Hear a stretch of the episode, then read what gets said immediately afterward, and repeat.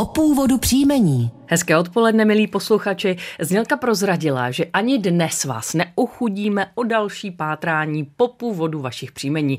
Tím my, myslím tedy nejenom sebe, ale také kolegu Mirka Vaňuru. Ano, pozdravila vás Iva Bendová a začíná první dotazem. Dobrý den, ráda bych zjistila původ některých příjmení, která se vyskytují v mé rodině. První příjmení je Doroband. Jde o mého manžela, jeho dědeček byl údajně francouzský voják. Toto slovo jsem však našla v Rumunsku. Druhé příjmení je Kramosil, jde o jméno z matčiny strany. Předem děkuji za odpověď. Eva Dorobantová. Tak příjmení Doroband paní Evo u nás mělo posledního svého nositele v roce 2010. Dnes už tu podle evidence obyvatel nikdo s tímto příjmením nežije.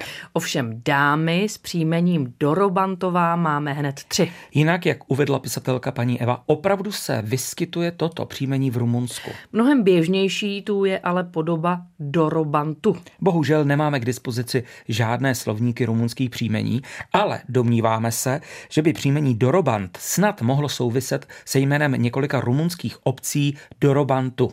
Původní nositel, jak asi tušíte, tohoto příjmení odtud mohl pocházet. Příjmení Kramosil, Kramosilová v současnosti používá 88 obyvatel. Podle Dobravy Moldanové snad vzniklo ze slovesa kramolit se, a to ve významu svářit se. Máme i příjmení Kramola, které se vykládá jako hádka nebo jako svár. No jedná se tedy patrně o pojmenování podle povahy. Na řadu přichází dnešní druhý dotaz, kde se píše. Dobrý den, velmi by mě zajímal původ mého příjmení Košata. Děkuji za odpověď, ve vašem pořadu hezký den, Zbyněk Košata. Příjmení Košata, pane Zbyňku, se vykládá z rodných men začínajících na ko, jako například Kochan, Kornel, Konstantin a podobně. Případně z přídavného jména Košatý, a to je hustý nebo rozvětvený.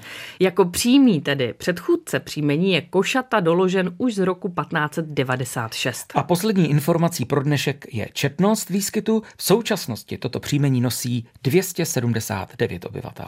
Přejeme vám příjemné odpoledne i poslech dvojky, konkrétně pořadu Česko jako na dlani.